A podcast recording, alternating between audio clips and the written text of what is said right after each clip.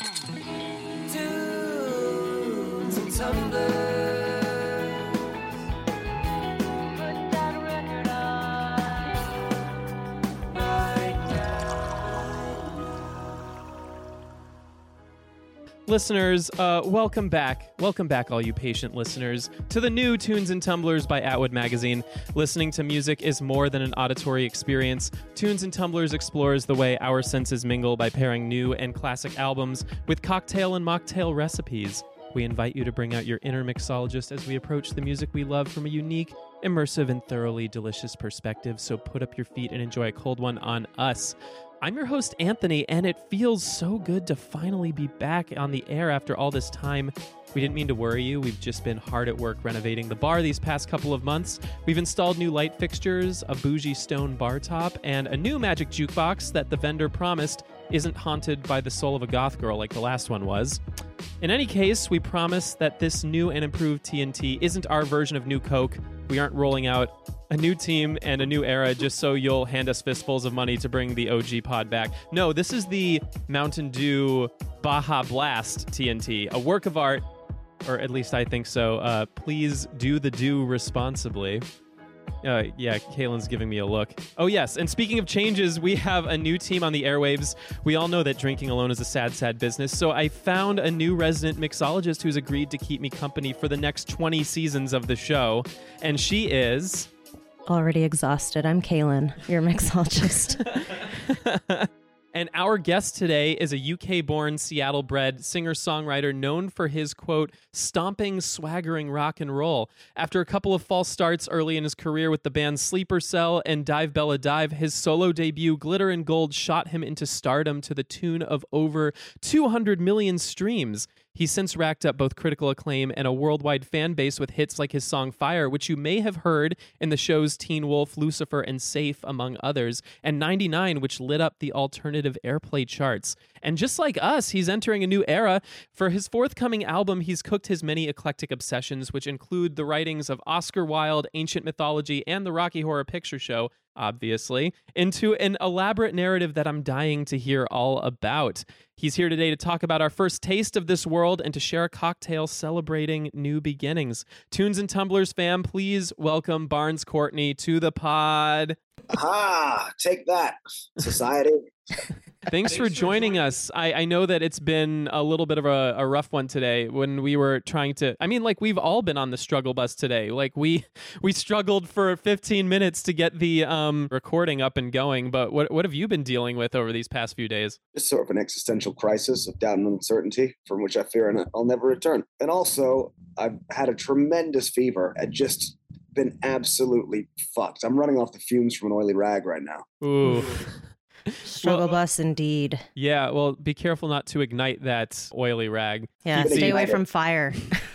Especially because we're soaking ourselves in alcohol today. Yeah, we are.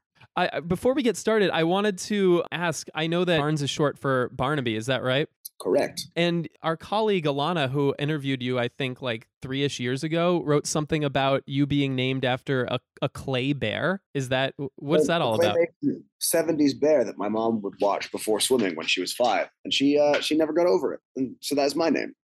That's adorable. Oh my gosh. I love it. There was a singing bear in the circus who sang a song at the beginning of every episode about how his voice would lead into fame. And he was sort of like, took lessons from the Bird King. Oh man, that's so a self-fulfilling prophecy. So who is your Bird King then?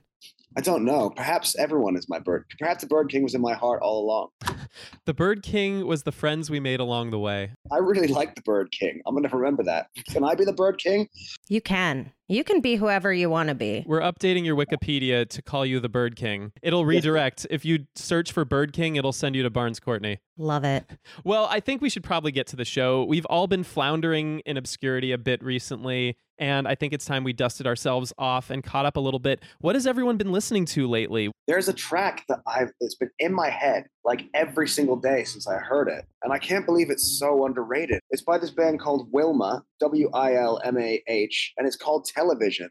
It's got such a good hook in it. It's just stuck in my head, and yet they have no plays and barely any followers.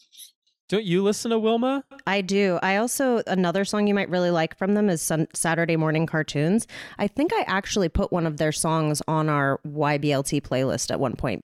You know, I've been listening to a lot of music in the past month, but not as much as I usually do. On repeat, I've had Megan Thee Stallion's new album. I tried out the new 5 Seconds of Summer at one point, and I revisited Kendrick Lamar's Damn because I was in Franklin Village the other day, and somebody had stenciled the album onto the sidewalk. And I'm like, oh, I haven't listened to Damn in a while, so I did that. But if I'm being really, truly honest, I've been spending most of my listening time not listening to music, but listening to the audiobook novels of Tim Dorsey. I don't know if you've heard of this guy at all. He's this extremely prolific writer. He writes like one book a year, and they're all loosely connected. They are black comedies set in South Florida. It's basically Florida Man, the series. It's just wild murders and ridiculous slapstick antics. And it has like the same anti-hero. His name is Serge Storms. He's just going through the state. He's like this really smart, manic murderer who's just traveling with his Watson-type character, killing people he thinks deserve to die because they're assholes or they're like taking advantage of people or various things. You're giving me a look. I'm like 12 books in at this point, and I think over like the past 4 months, I've listened,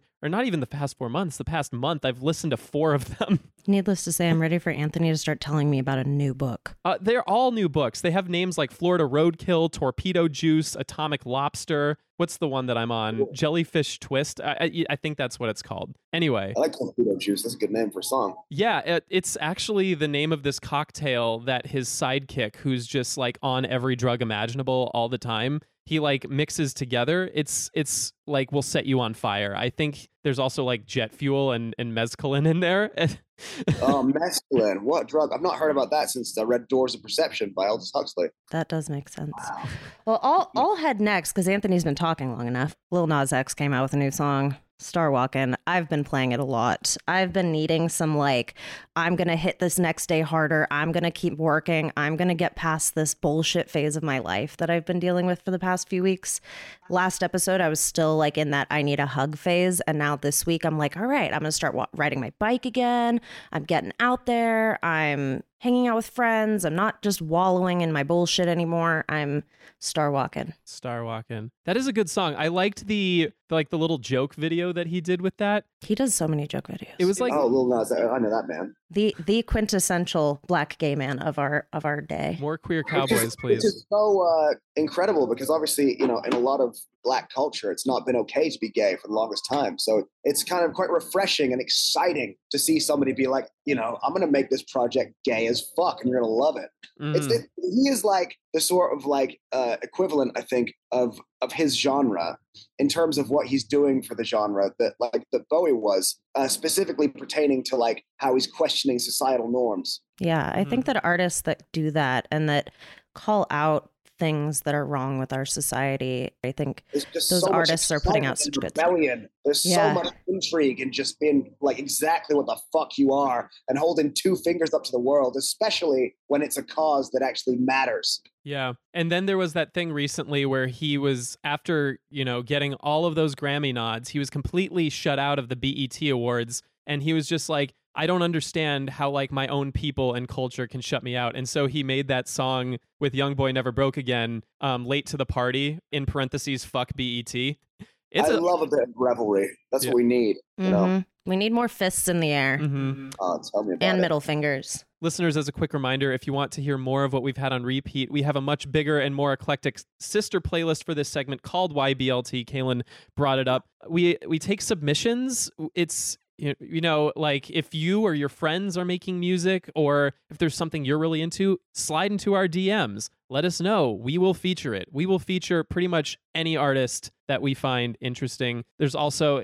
it's kind of an eclectic mix of stuff. We have things that I like, things that Kaylin likes, things that Nasiah and Drew like. Yeah, just go check it out. YBLT, you will know that you found it when you find a giant sandwich floating in space. It stands for what have you been listening to, but we've really leaned into the BLT aspect of this thing. Sandwiches for everybody. New music and sandwiches. I love that. So musical feast for the ears and the esophagus. Yep. Yeah, we like to quench your thirst and fill your stomach with delicious treats. But I think it's time we showed off these renovations I've been teasing. And in order to do that, the bouncer needs to see your ID, Barnes. Did you bring anything to show him? I did. I received this gift yesterday, and it could not be more of an example of the essence of my soul. It's Pokemon Red. Oh my God, that's the original cartridge. Oh, fancy. From the neon dreams of 1998. Over 2 decades old, more or less a relic by now. It's a classic. I had blue. Kaylin, did you have any? Oh, that's a sad face. I had two older brothers that got our PlayStation and our N64 and Sega taken away constantly for their bad grades. So here's the question, Barnes. What starter did you pick? I think, to be honest, back in the day, like, it was yellow version. So it was Pikachu. Mm-hmm. The starter that I picked just now was Charmander. But I've mixed it up, you know? I like to experience every avenue that life has to offer. So I played through that game so many times, you know? I probably could have been a neuroscientist if that game wasn't invented. Same. Charmander, I know that in the early game, Charmander is a tough starter to have because, like, the first gym bosses you're facing are like rock and water, which fire does not do well against. I have been around the block. Knowledge. I know exactly what you're talking about. Yep. It's Brock and it's Misty, baby. Yeah. You're talking to the right dude. Yeah, if you really want to, like, go out the gate hard, you pick Bulbasaur. He's a really easy one to start with. Squirtle is, like, you know, middle, but Charmander is hard, but he pays off. Like, if you get through those first gyms and you evolve him into Charizard, like, you are just slaying for the rest of the game. Although, how weird does Charizard look from behind? It's just, it's off-putting. It's not sexy. He doesn't look good from the back. He doesn't have any junk in the trunk. He's kind of deformed back there. Poor guy.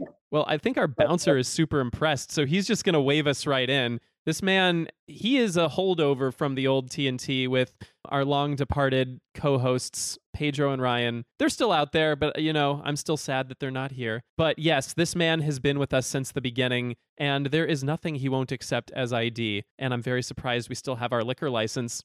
Well, we're in. Welcome to the Tunes and Tumblers bar. If it looks fancy, it's because we've had an honest-to-goodness interior designer work on it. And because she's also the mixologist, we didn't have to pay her any more money to do it. I don't get paid any money for any of this. That's how you capitalism, baby. This is how we make the show possible. In any case, I wanted to show you that not haunted jukebox I talked about earlier. Apparently, it's hard to get a magic jukebox that isn't haunted, that it doesn't have a ghost in it. But like I said, the vendor assured me this one doesn't. So without further ado, I'd like to pop in Supernatural by Barnes Courtney to set the mood. The track is out now on Elektra Records. Listeners, this one is a bop, and I think it's the right energy to herald the return of this show. So Barnes, you're back with a new look, a new story, and this is bootstrutting music. I have this playlist of my own called Nothing But Swagger that I put on when I want to feel like a boss and stomp around, and Supernatural should honestly be at the top next to the cover art I have of Jeff Goldblum in a leather jacket. It's haunting, it's sexy, it's got a little of that disco flair, and it invites you into this new era with a promise of fun. You know, maybe it should be the new TNT theme song. What do you think, Kaylin? I don't know. Well, we can talk about that later. In the meantime, our mixologist has slaved over this bougie new bar top for days, coming up with the perfect pairing. What do you have for us today, Kaylin? So I heard that you like Negronis. So this is a little bit of a play on. You don't need to know that. We talk to some people. We find out your deepest, darkest secrets, and then we bring you on to our show just to, you know, poke at you with them. So what I did was I mixed 1 part of gin, 1 part sweet vermouth, 1 part Campari. I created an espresso glitter blackberry ice cube. So it's an espresso ice cube with basically glittery blackberry inside of it. So when the ice cube melts, it releases the delicious berry espresso vibes. And it kind of changes. That's a veritable Mardi Gras drink. That's absolutely outrageous. How you put that together specifically for this show, how you wrenched that out of the dredges of your mind, I have no idea. Those are my 2 favorite drinks combined into one. I love a Negroni and I love espresso martinis. I know. And I was the asshole that went to Starbucks to get espresso. Know these things about? I don't just go around like sort of purporting my favorite cocktails to the general public. Not that it's a secret. I'm just surprised that you have such an in-depth knowledge. It's like an encyclopedic knowledge of all of my favorite things. I actually have an encyclopedic knowledge of a lot of things. It's because I am pure magic. That's why they brought me onto this show. So wait, to create magic with drinks. Were you the one haunting the jukebox this whole time? Did we not have to get a new one? I will never say. So... You were Valentino. You were the masked magician inside the jukebox.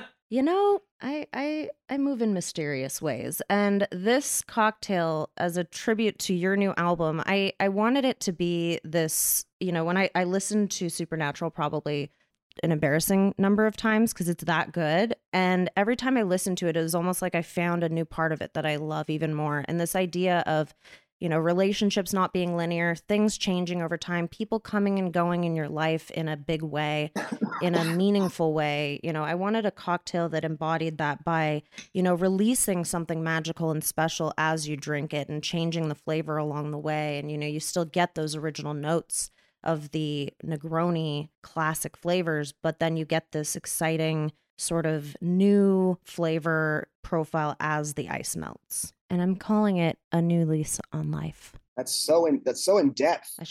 We should probably cheers, right? Yes. Well, Barnes, what do you have to drink over there? We wish you could be here with us enjoying. We have one more microphone, but you know, Boston is a little far. Oh, where are you guys? We're in sunny Los Angeles. We are indeed. Why didn't you do this when I was there? I would have loved one of those cocktails. My next shit time. Is just a straight glass of tequila. Ooh. This is a metaphor for my life.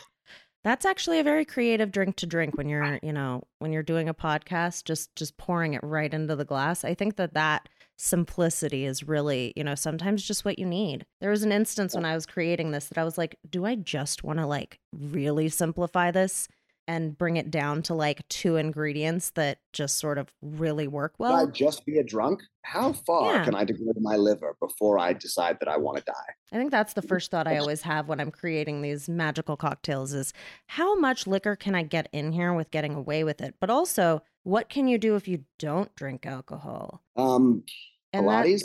Pilates. That's Kayla, a good suggestion. I know that we have a lot of listeners who are sober or underage or both. How would you suggest that you make one of these if you are not drinking? Well, I actually recently found a delicious clean gin. It's by Clean & Co. They create non-alcoholic spirits that taste basically just the same. And they have these very nuanced flavors to them that give you those same feelings. And a lot of times, you know, I know it's kind of silly to just replace something with something that's a lookalike, but, you know, you can still get the same feelings and the same sort of flavor profiles from these clean alcohol beverages. So it would be blackberry and espresso and... The brand is Clean & Co. and they make various sponsor us spirits that are non-alcoholic. Please sponsor us. Yeah, we already got Topo Chico in it. Well, yeah, we need to bring that back as well. But yeah, let's toast. I kind of want to talk about this song. So cheers, everybody. Cheers, clink, everyone. Clink, digital clink. I like that. It's interesting. It's definitely has a lighter body than I was expecting. And you're kind of getting like that espresso is coming through really strong at the very end. But also I wanted to take a nap after this and I don't think I'm going to be able to do that at all. I had Starbucks put 10 espresso shots into a cup for me. Well, maybe don't do that. Well, I needed that much espresso. So we aren't sleeping after this at all. No. Okay. You know, the one of those things that you have to consider is how many kinds of stimulants and depressants do you want in your drink? All of them. And I want all of them. I want to feel all the feels when I drink an alcoholic beverage. I want that first beverage to make my feet feel better and my whole body just feel like magic. I want to escape the crushing realities of day-to-day living and slip into a beautiful stasis, you know, into another realm of inebriation that I need not return from for large periods of time. And I can't do that unless my cup is full to the brim with alcohol. Exactly, which is why I made this drink for this particular song, is that, you know, this whole new world that we're heading into. Oh, yeah. So that's kind of where I wanted to start. We are talking a lot about reinvention. We have a new cast, we have a new logo, we have a new direction for the show after a very long time. So it's a time of transition for us, but it's also for you. You've got this new look, you know, you've got the bleached hair. You're starting out a new story with this album. What inspired this transition for you? I think just like I felt creatively like I wanted to do something completely different. You know, I love David Bowie and how he just constantly was reinventing himself. I love Rocky Horror Picture Show and all the theater and all the incredible set designs. And it's always something that's really interested me. So I wanted to like take the boat out and create something that felt exciting to me. So what is on the slab that we can look forward to? There's a story. It's a secret story that you can only ascertain if you watch all the videos and listen to the lyrics in depth. It's a sort of like Bruce Springsteen, Born in the USA angle, you know? It's about the Vietnam War, that song, but you wouldn't know it. And a lot of patriots sort of like fist-pumpingly sing along. And I think that's better, because the moment that you release a song into the world, it's not yours anymore. You know, it belongs to each individual. And I don't want to sully people's experience by prescribing them exactly the meaning behind the whole record. And also, you know, like they say that regardless of what you're writing about, you're ultimately writing about yourself. So there's a lot of me and my personal issues and struggles woven into this album, despite the fact that there is a narrative. Mm-hmm. And is that kind of different than what you were writing before? Have you changed personally, or are you just kind of like drawing from different parts of yourself for this? Oh, I've changed tremendously. I don't even recognize myself anymore. You know, I'm just kind of like this transient being, just like fumbling, stumbling my way through life with little kind of like real personality to go off. I mean, especially now that I'm so ill, I feel like an absolute fucking bag of dicks. Just like a big old slimy, sloppy bag of dicks. And you're still gonna and dredged up from under the sea, and it's on all the pressure that it was used to has now been released, and its whole face just melts. Oh my God. Feel its depression and apathy kind of like melting through every orifice of his being. That's where I'm at right now. So we're getting you at a very specific point in your life. Well, you're getting me at a very real moment in my life. Yeah. You know, the shell's been cracked open, baby. You look, this is what's behind the mask. It's all visceral. We're just bags of meat slowly rotting. Exactly. We're all just sort of slowly awaiting the icy grip of the Reaper. We're made of star stuff. Nothing matters. Our lives are futile. Don't look at me. Listen to Supernatural. Don't look at him. Just listen to the music. Look at me, but never smell me.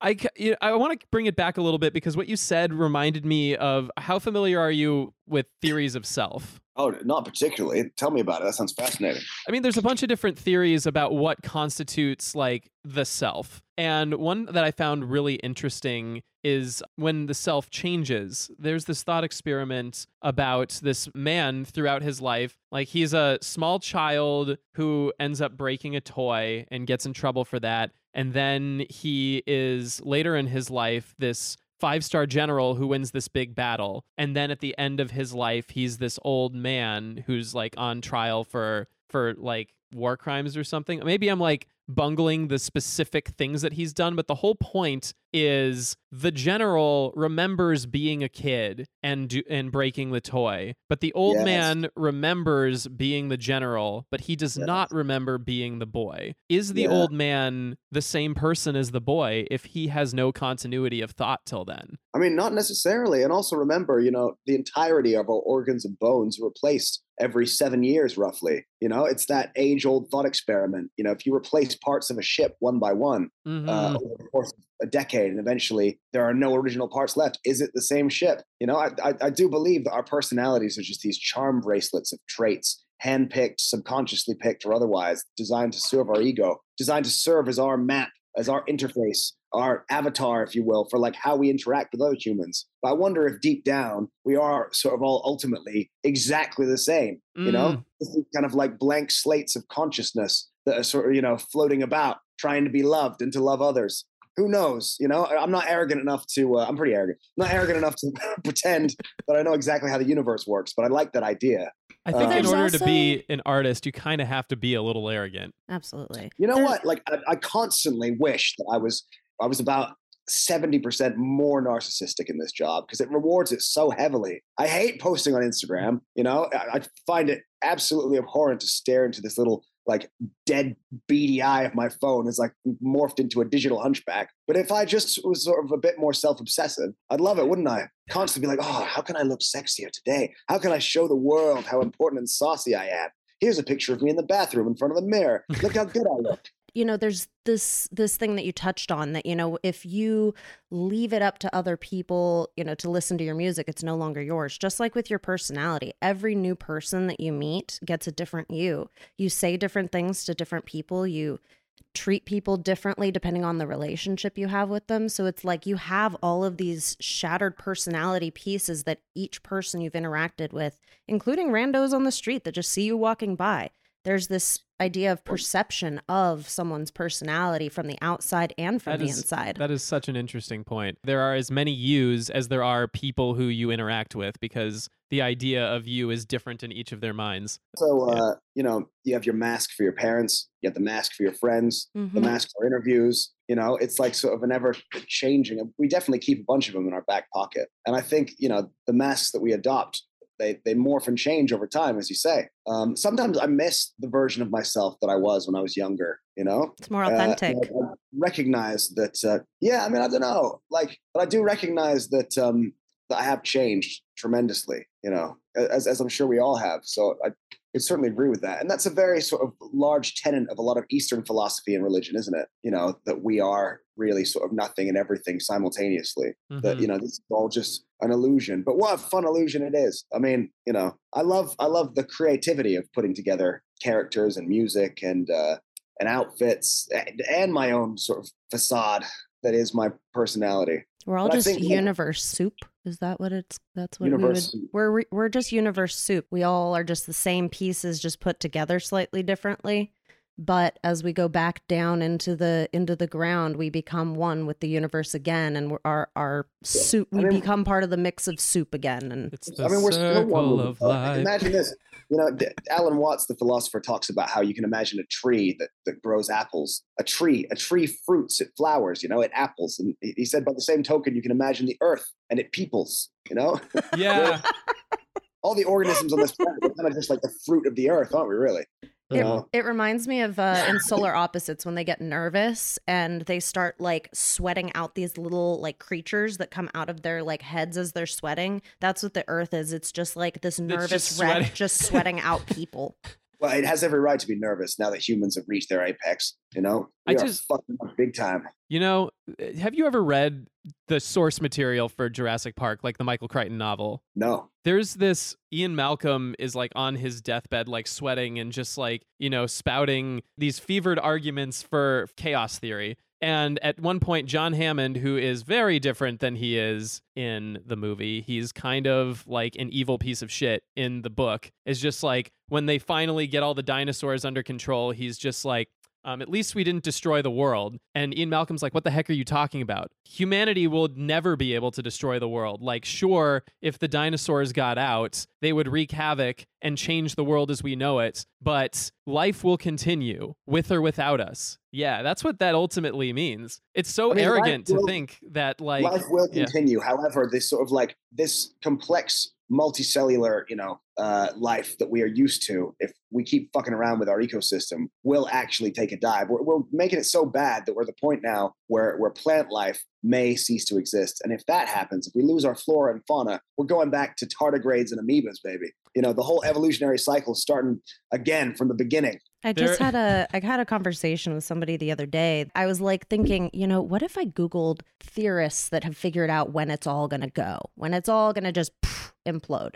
And this person I was speaking with kind of talked to me about it in a different way. You know, you have to kind of align things in a certain way for it all to explode or implode.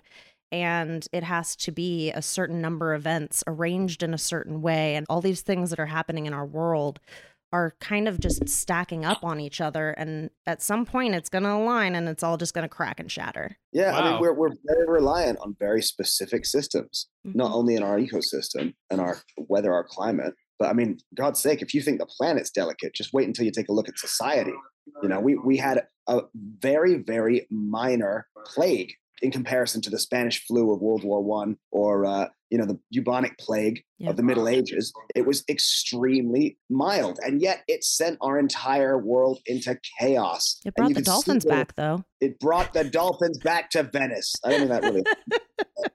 The dolphins have returned to Venice. Nature is healing. Beautiful glassworks, making masks, attending balls. Just least, like they, at least they're living their best lives. Somebody has to. Somebody has to live a good life while we all live our shitty lives. Right, of what would happen, because humans are not very nice when they're stretched, especially jingoistic countries and these people that maintain ideals of patriotism. I mean, Trump stole enormous amounts of masks from Germany, and by stole I mean they bought them and he went in and undercut the price. Rather, he paid a significant. He stole them. We get it. He stole them, and it's just like wait until that's food or water. And people have to fight for these things. We saw the first ever example of climate change-based refugees with Syria, where unprecedented drought for 5 years drove the entirety of the farming population into the already turbulent cities, which sort of sparked a looming civil war. And then suddenly all these people are sort of spreading across the continent looking for homes. You'd think that the world in 2020 or 2018, whenever that occurred, would have come together and said, right, let's all get together, all these countries, and take a portion of these people. And it's going to be a drop in the ocean for our general population sizes. But no, you saw everyone pushing them away from one place to another, certain countries taking on a huge amounts, most not at all. I mean, that's what's going to get us first, I believe. Before things get so bad that they're terminal, I think it'll be the conflict sparked through regional disasters. I just want it to all end similarly to the Big Bang Theory. I just want it to just blink and be done. I don't want to deal with all the pain of it. It's just too much. Is that how they ended that sitcom? Theory is not true. Apparently, they just disproved it with that new telescope. Oh, did the Big Bang not happen? Fuck. This is news. They're saying conclusively that they can prove that it didn't happen based on the movements of celestial bodies in deep space. What is the James Webb telescope? I was about to say the James Beard telescope, but I'm like, the guy raiding restaurants is not making telescopes. No, they just named it after him because he gave them a very positive review on their ravioli. That guy's all right, that James Beard guy. I'm okay with him. Slap his name on the telescope. No, he's earned it. Now put it on. Well, while the planet is burning, you are also making music. And I think that I want to spend just a little bit of time talking about Supernatural. We were talking a little bit before we really dove deep about change and about whether or not absolute change is possible or if we hold on to specific parts of yourself. And I kind of came to this point in the bridge where you said, I do believe that's the old me. I'd never leave. Does that mean no matter what? They printed those lyrics up wrong. In fact, you'd be hard-pressed to find a single lyric of mine on the internet that is actually what I've written. And really? It's infuriating. And this is a problem for tons of artists. It happens almost exclusively. I pulled these from Apple Music, so somebody better march on down to Tim Cook's house, knock on the door, and be like, what the heck is up, man? I'm going to text my management right now. I mean, God damn it. I'm constantly saying this, and that, and then I feel like, oh, I'm being a diva. But no, it's slaved away. That's your art. So what is the lyric there? It's, I do believe I'll never leave. Mercy on me. Really? Huh. That makes much more sense. It does make much more sense.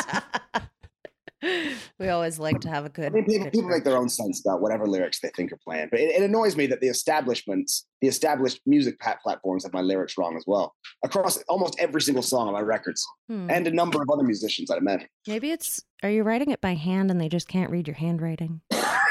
I'm sending it in emails and texts. Nobody reads their emails fully. They skim over it and then...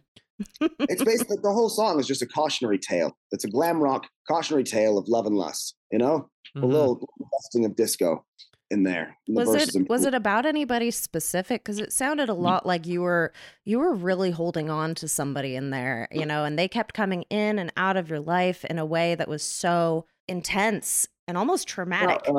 It's about my ex-girlfriend, who I adored. I'm still friends with now. Who is just a formidable woman, not to be trifled with. Ooh. And I like that about her. I enjoyed that. She's sort of like beautiful and terrifying in equal measure, Hi, I'm Kayla, and I did the same thing. Yeah, right? We're all a little bit scared. And yeah, I mean, it's a crazy story, you know, crazy story. I mean, I met her about 2 weeks before I got dropped from Island Records. And then I moved into this place she was living in Kensington, London. And it was like this beautiful, like multi-million-pound, 3-story apartment, like on the top floor, being paid for by a rich Dubai oil baron. And, you know, he would like come back at 3 a.m. because he suspected somebody was in there. And he'd like knock on the door and be like, I'm here, motherfuckers. And I'm like, oh my God, like packing all my shit up, have like 3 places at the bus stop at 3 a.m. You know, calling everyone on my contacts list. And then me and this girl had this like crazy volatile relationship where she'd call me up and be like, baby, like if you don't get back here in 2 hours, I'm taking all your things and I'm throwing them in the front garden. And you better hurry up because it looks like it's going to rain. I love her. I love her so much. We were good for each other, you know, like she made me more assertive and I made her more sort of in touch with her emotions and softer. It was a good union. And she, I mean, I think whereas many of her previous partners had kind of erupted into these horrendous arguments and shouting matches, like I'm a very sort of chill individual. So I just found it hilarious. You know, I couldn't help but laugh. It reminds me a little bit of that, that movie Alfie, where he basically meets this woman at this New Year's Eve party, and she is just this dreamy, gorgeous woman of anybody's dreams kind of a person. And then all of a sudden, these little like outbursts come out, and it becomes this very volatile relationship that they're in, but he still like adores her. And then it just, you know, things just got too crazy. And I think for some people that, you know, if both sides aren't really the type that are, you know, I just want to listen to you and I want to be heard and we can have a good back and forth conversation. Some people just want to fucking yell. I have those days. We all get to a 10 and we need to just be at a 10. You can become addicted to the neurochemistry that produces anger or anxiety. Yes. Yeah, absolutely. You can become steadfast in your neural pathways, unable to sort of deviate from them. Very, very difficult sometimes, that stuff. But yeah, with this lady, I just, you know, I kept coming back. I kept, despite my my better judgment, I just kept coming back. And it was lovely and traumatic all at the same time. We've all been there. We've all gone back for somebody at some point. Relationships aren't linear. Mm-hmm. Absolutely not. Well, you know, we're kind of coming up to the end of the interview segment, but I wanted to ask you a question because I read the interview that Alana did with you back when your last album came out. And I know that apparently you won an award in high school that was created just for you. If that's not a sour memory, are you able to like tell listeners what that was all about? I mean, initially on the face of that statement, it sounds like an incredible honor, but the award was actually the I am not aware of what planet I'm on award. And it was made specifically for me. You know, was it unprecedented? I don't think so. I think it was incredibly apt. I love that. I mean, it kind of does. Place, you know? But I wouldn't want to live there. Yeah, sometimes you need to be away from that, I think. And I think that people are sometimes threatened by nonlinear thought. Like, for some reason, we all need to be where you are. But no, I'm busy thinking about the migratory patterns of sparrows or whatever it was that you said.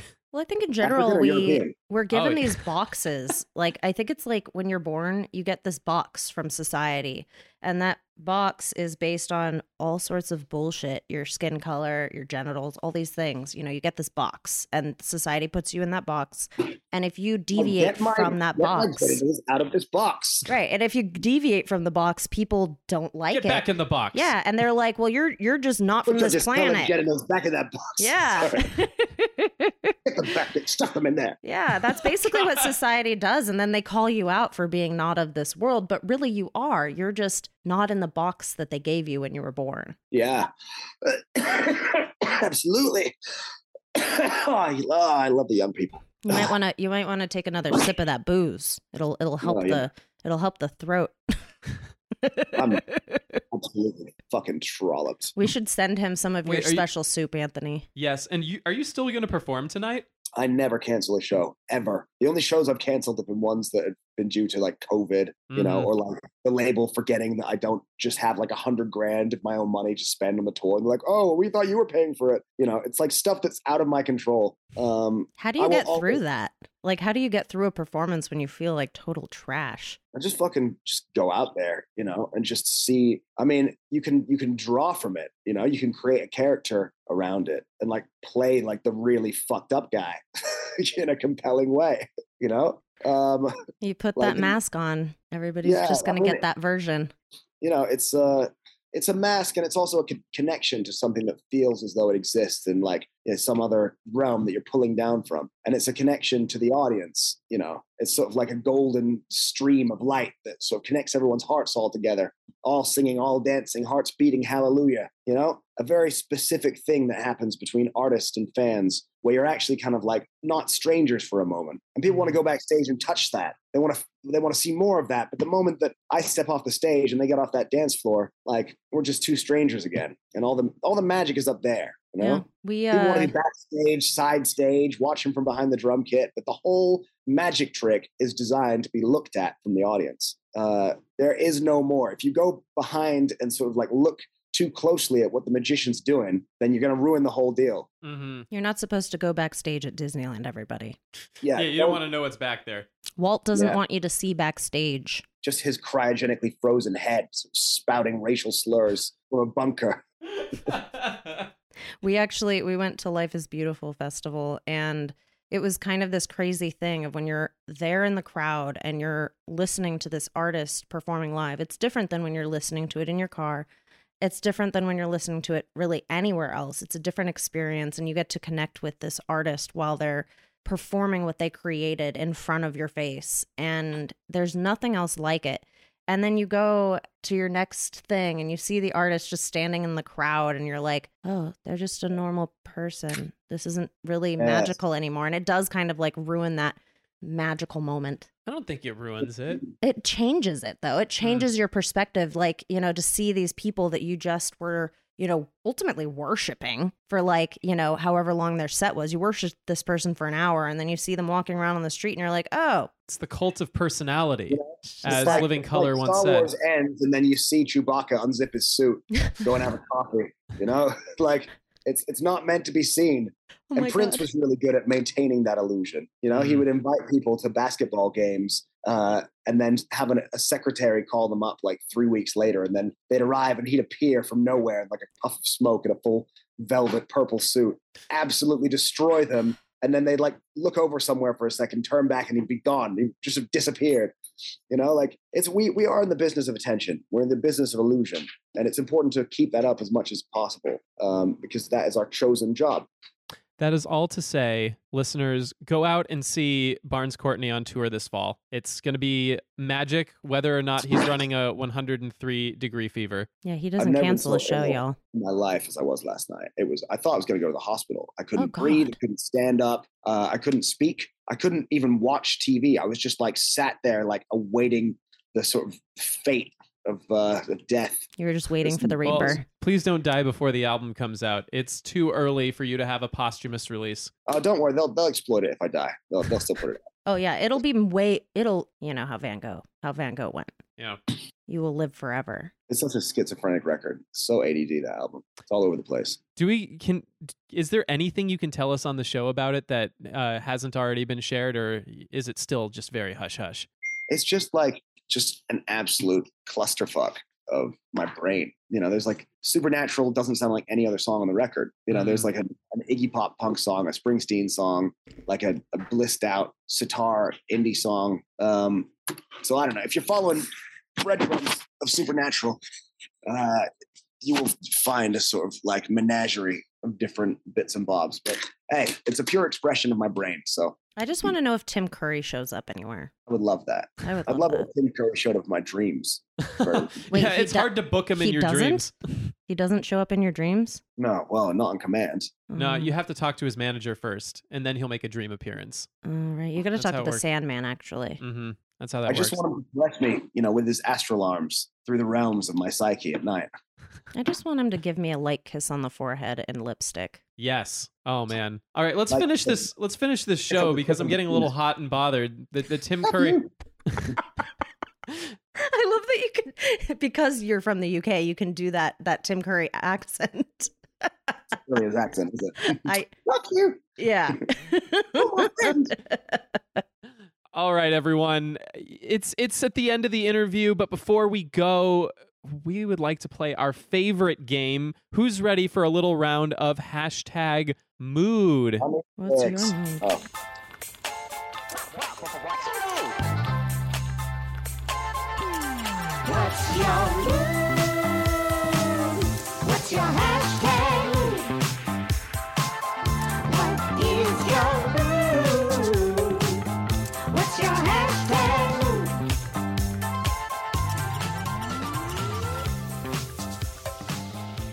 As always, we gotta thank Jacob Jeffries and Jesse McGinty for gifting us that beautiful hashtag mood theme song. What is hashtag mood, you ask? It's the game we like to play at the end of every show to flex our playlist building skills. What we're going to do is go over to the Tunes and Tumblers inbox where a fan of the show or a fan of Barnes Courtney will have left us a message. We also have been recently taking DMs on Instagram, so a lot of those have been coming in that way. Our producer, Drew, picked out a couple for us to work with today. This first one comes to us from Instagram from @AbbyElsh. I hope that I said that right. Here we go. Like my brain is spent and I can nap happy, @AbbyElsh. Like I'm spent and I can nap happy. Mm. I think we're all there right now, aren't we? Mm-hmm. So she said her brain is spent and now she can nap happy. Yes. Because her brain can no longer keep her awake at night with intrusive thoughts of that embarrassing joke she told to the Christmas party. Oh, wow. So you know her pretty intimately. So you can just drift. Well, that makes it sound like we're lovers. You can be intimate with somebody that you're not physical with. I'm intimate with quite a few people, I think. Don't get any ideas. All right. So what songs match this mood? And also, Drew will cut out all the dead space here. I got a bunch of those. Let me take a look here. Take your time. We'll snap back in once we've figured it out. Ask for Love by Joey Pecoraro. Good one. Let me see. The one that I'm thinking of off the top of my head is from the Shrek 2 soundtrack, one of the best soundtracks of all time. Obviously, Smash Mouth. Yes, not just Smash Mouth. There's also some Tom Waits on there. There's some Nick Cave and the Bad Seeds. And also a song from Eels called I Need Some Sleep. There's an Eels song on there? Wow. Yeah. Those, like the Twilight soundtracks, they are fire, whether or not you like the movie. Everyone likes a bit of Twilight. I just had this conversation with somebody at work yesterday about how the Twilight movies are his favorite movies. Not because they're particularly good, but because they're the most fun movies he's ever seen. And you know... Not because they're easy, but because they are hard. Sometimes you need that. Kaylin, have you thought of anything? Well, Sleep Forever by Portugal the Man is probably the best song I could come up with for that, because it's literally just all about... Not needing people, not needing anything, and you just want to sleep forever. You don't want to see tomorrow. And, you know, just being in that place of just being able to just kind of let go and just fade away. I have narcolepsy, and so I'm one of those people that sometimes just has to accept that, like, I need to just let go of whatever I'm working on and just take a rest and sleep and be at peace with it. Well, we have one more mood that I'd like to get to because Drew took the time to pick it out for us. And this comes to us also from Instagram, a fan of yours, Barnes, who goes by @SomeCallMeHey. So what does Some Call Me Hey have for us today? The weirdly specific kind of sad that makes you go out and have reckless fun at Some Call Me Hey. The weirdly specific type of sad that makes you want to go out and have reckless fun. I guess you're going out because... you know, you want to make yourself feel better. Mm-hmm. And you're being reckless because you're like, fuck it. Everything's fucked. Fuck it. I may as well take a piss on the bar and sort of like, you know, fondle this dude's cock and balls without his knowledge. Without his knowledge. I think at some point you're going to know that your cock and balls are being fondled. Yeah, we can swear on this show. I think I should have mentioned that earlier. Drew, keep that in. Is cock and balls a swear word when you put those two together? I don't think so. Nah, because then you're just describing anatomy. But like if somebody's being a cock, okay, did you have to bleep that out, Drew? Was that just bleeped? I don't know. Kaylin, do you have anything for this mood? I've got one immediately. Let's go with yours. You're the guest. The cover by the band Pig of the Grease song "Hopelessly Devoted to You." Love it. It's like just this really fucking like strung out like heroin chic fucked guy just be like hopelessly devoted to you. Just letting all the inhibitions go. So I've selected "Never Going Home" by Hazel English.